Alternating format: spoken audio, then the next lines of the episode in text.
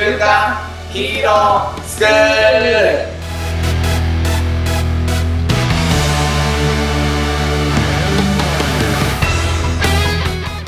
アニメ好き、働かないリーダー育成のマサオンと、漫画好き、生き生きした大人だらけのセミナー講師、ヤマトンです。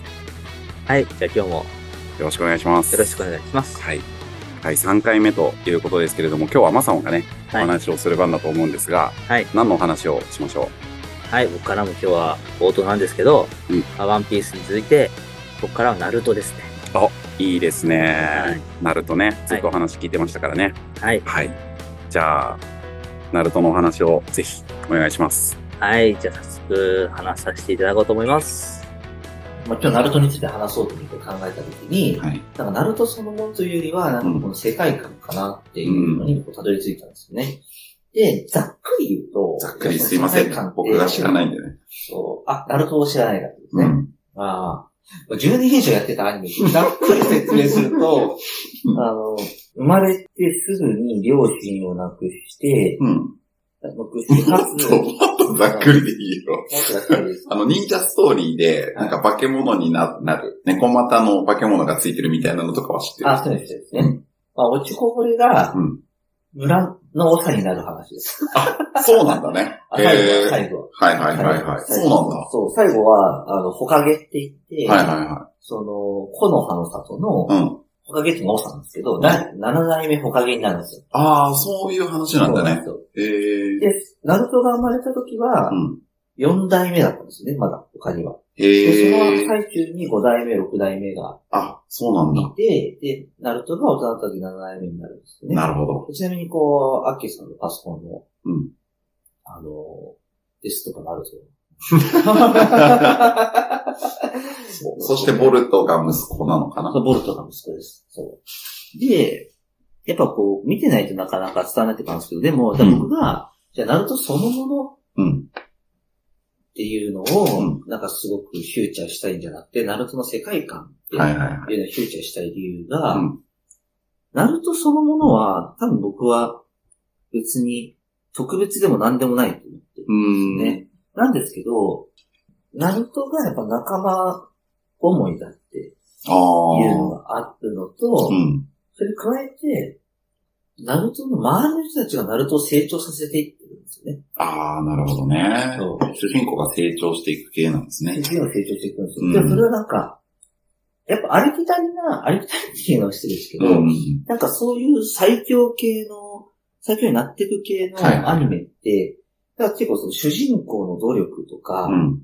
なんかその主人公のなんか葛藤みたいなのが、うん。なんか成長につながっていくみたいなんですけど、そうじゃなくて、ナルトは明らかに、その周りの仲間たちうん。がナルトを成長させてるんですよね。うーん。だからそれがすごく好きな世界観なんだなって。いうのを思ったんなるほど。ですよ。うんじゃあ、どっちかっていうと、はい。まあ強いんだろうけど、強いは強いです。強いは強いですけど、でも人としてのこう、成長みたいなとこですかね。だからその、キュービの化け狐みたいになって、要はその、妖怪って言ったら妖怪ですよね。うん妖怪。その、キュービの化け狐って妖怪の力を得たことによって、力は強いんですよ。うんうんエネルギーめちゃくちゃ持っているし、チャクラっていうエネルギーもめちゃくちゃ持っているし、うん。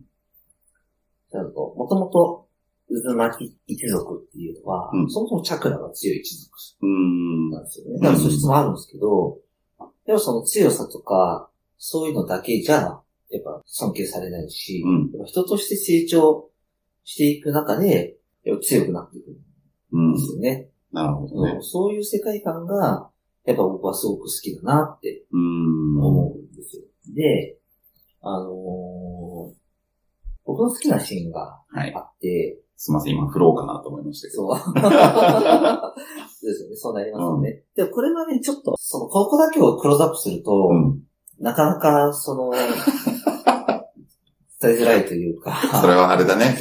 あの、愛が強すぎるからだね。そうですね。あの、なんかね、なんて言うんだろうな。その、ナルトの両親が、亡くなった原因っていうのは、ナルトが生まれた日に、うん。キュービの化け狐が、うん。その、この葉の里に現れて、うん。で、その木の葉の里に現れた化け狐を退治するために、うん。両親が立ち上がって、あの、命を落とすことになっちゃうんですよね。で、その時にうん命を落とすのと、うん。その引き換えに、うんその、キュービの化け狐を、うん。ナルトの中に、へえ。封じ込めたあ、そうなんだね。そう八家封印っていう技なんですけど、その命と引き換えに、相手を封印する技なんですけど、うんその封印先として、ナルトを器にした。う。はいはいはい。ですね。で、なんですけど、まあ、ナルトがそのキュービの決に狙われちゃうんですよね。その中途中で。うん。で、その時に、その、クシナっていう、そのお母さんと、うんそのミナトっていううんお父さんが、そのナルトが、こう、狙われて殺されそうになった時に、まあもちろん親なんでかばうんですよね。うんかばうんですけど、このミナトっていうお父さんとクシナっていうお母さんを、キュービの狐の爪が貫いて、うん。二人ごと丸ごと、うん。貫いてギリギリナルトに届かないっていう状態で、はいはい。発揮封印をしたんですよ。はいはい。発見したんですよ。それ発見発動中にちょっと時間があるんですけど、うんもう今すぐ死ぬっていう。うん。二人とも死ぬんですよ。分かってるんですよ。この発見やった瞬間死ぬんですよ。二人は。で、その時に、その、クシナっていうのが、うん生まれたばっかの子を目の前にして、これから命を落とすわけですよ。うん。で、そのナルトに向かって、その、本当はもっと一緒にやりたいことがあったとか、うん将来の成長楽しみだったとか、そのお母さんなりの、うんその、生まれたばっかの子供に対して最大限の愛で、辛いね。そう言うんですよ。で、最後に港が言った一言が、うんあの、その、クシナが言ってる、言ってる最中に、港、私ばっかごめんねって言いながらうん。泣くんですよね。うん。で、でももう命すぐ尽きちゃうんで、で港が言った一言が、その、俺が言いたいことは、うんその、シールアサお母さんと同じだなって言って、うん。発揮封印でうん。閉じ込めるんですけど、うん。この、港が最後の時間を全部お母さんにあげたはいはいはいはい。なるほど。のが、うん。かっこいいな。ああ。お父さんがお母さんに時間をあげたってことね。そうそう。最後、その、ナルトに声をかける時間を、全部ね。もう今すぐ命を落としてうん、限りない時間を、はいはいはい。すべてお母さんにあげたっなるほどね。ていうのが、かっこいいな。なるほどね。ありだなって思うなるほどね。そうっていうのが僕が一番好きなシーンです。なるほど。はい。ちょっとこう、あれですね。親子の、そううん、愛が出てきますね。そうなんですよ。うでもやっぱそうやって、なんていうんですかね。あの、別にじゃあ、現実世界で、ん。そんなことないし、うん。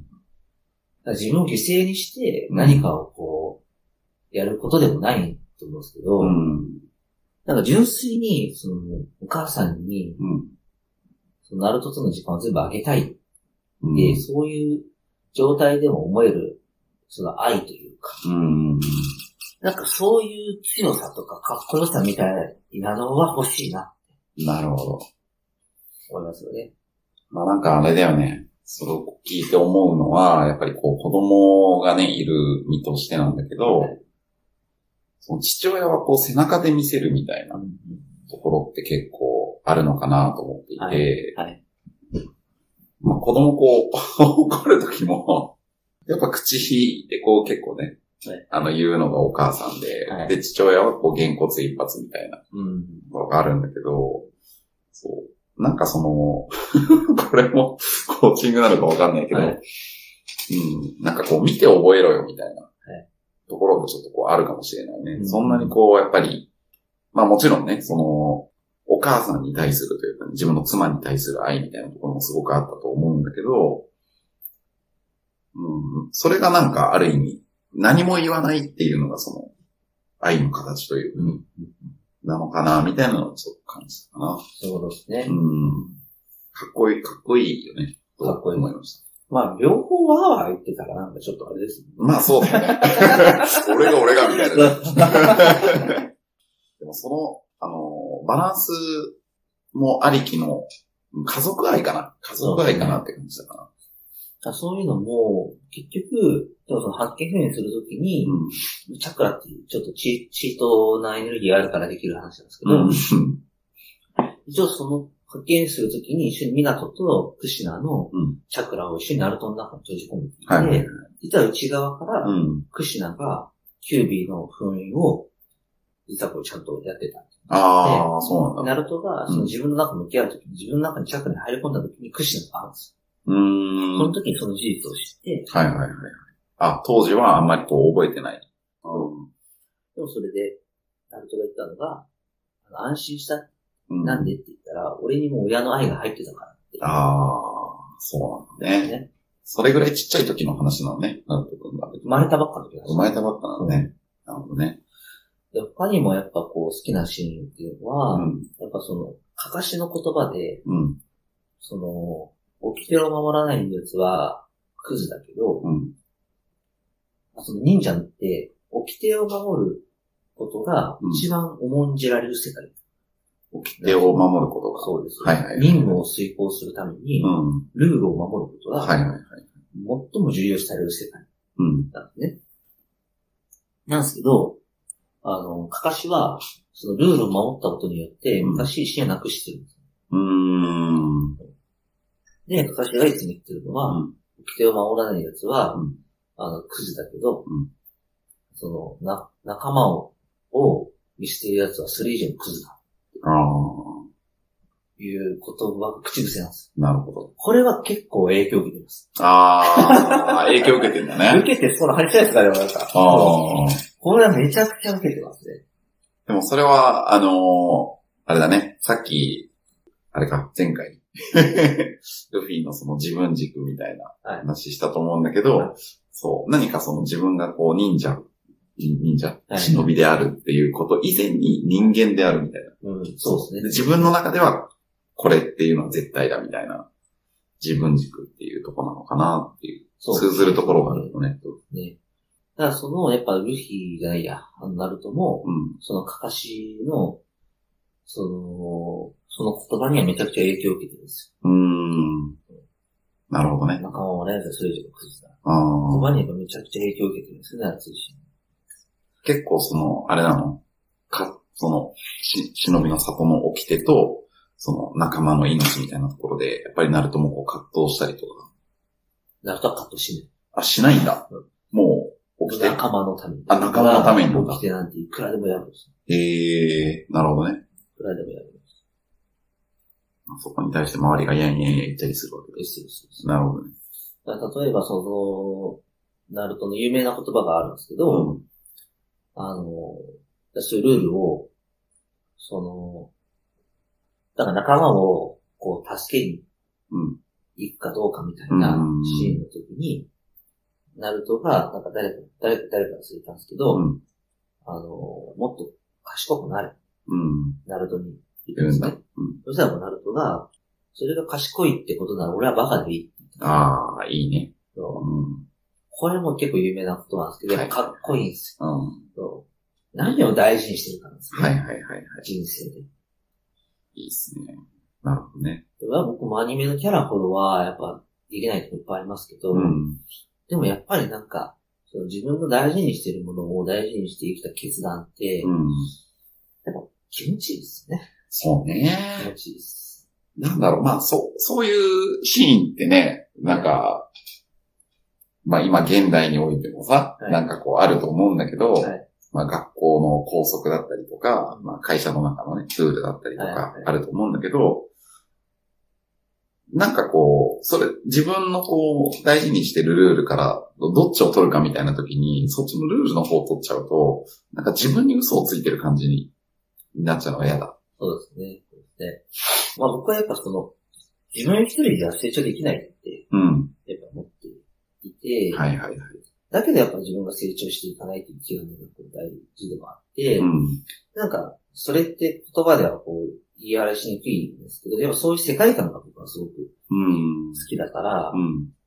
なんか、そこら辺をすごく感覚でやってるなっていう感じはうん。しますね。なるほどねんでやっぱ仲間大事にしたいし、うん。仲間のためならなんかこう、力を使える自分でうん。いたいなって、やっぱそのナルトってアニメから影響を受けておりますっていうなるほありがとうど。ございます。なるほどですね。まとまってないですけど。いえいえ、まとまってますよ。あのー、その生き方、ナルトが見えました。見えました。そしてマサオンがね、なんかその、名シーンとかを言うときに、はい毎回泣きそうになる。そう。もう今日ちょっと我慢したもん、俺。いや、すそうで出てた、出てた。我慢、我慢。すげえ。前のさ、あの、バイオレットエヴァーガーデンって、泣いてしまいましたからね。本当でもいいんですよ。その姿を見て、俺はもう、その後ネットフリックス登録したから。はい。素敵ですよ泣かずに頑張りましたよね。泣いてください。はい。ナルトのね、まあ、世界観っていうところから学べるところっていうところだったんですけど、はい。マさんはどう、何から実践できますかね？そうですね。まあ今日話した内容に含まれてなかったんですけど、うんナルトの言葉で、こう、人道を曲げないっていう言葉うんがあるんですけど、うん僕もこう一度言ったことは曲げないっていうことは実践したいと思ってるし、いつも実践してるかなってうん。思いますね。なんかその、どんな小さなことでも、僕やっぱりメモをする癖があって、うん1ヶ月後でも3ヶ月でもうん半年後でもいいんですけど、必ずこう言ったことは果たすっていうことを、果たす、かっこいいね。はいやり続けてるんですね。うんもちろん僕も忘れてることもきっとあるんですけど、その中でもやっぱり自分が言ったこと、約束したことは、時間がかかっても、こうちゃんと果たしてってことをうん、日々やってるので、あの皆さんも、もしね、実践できるんだったら、うん。やってみてもいいんじゃないのかなって思います。いいですね。小さな約束をこう、まあ、まず忘れないっていうところですかね。そうですね。それを着実に実行していくと。はい。はい。できそうですね。やれますよね。うん。やってみようと思います。はい。はい。ありがとうございあります。がとうございます。今日の学びを生かして、子供たちが憧れる大人に、今週もいってらっし。ゃい。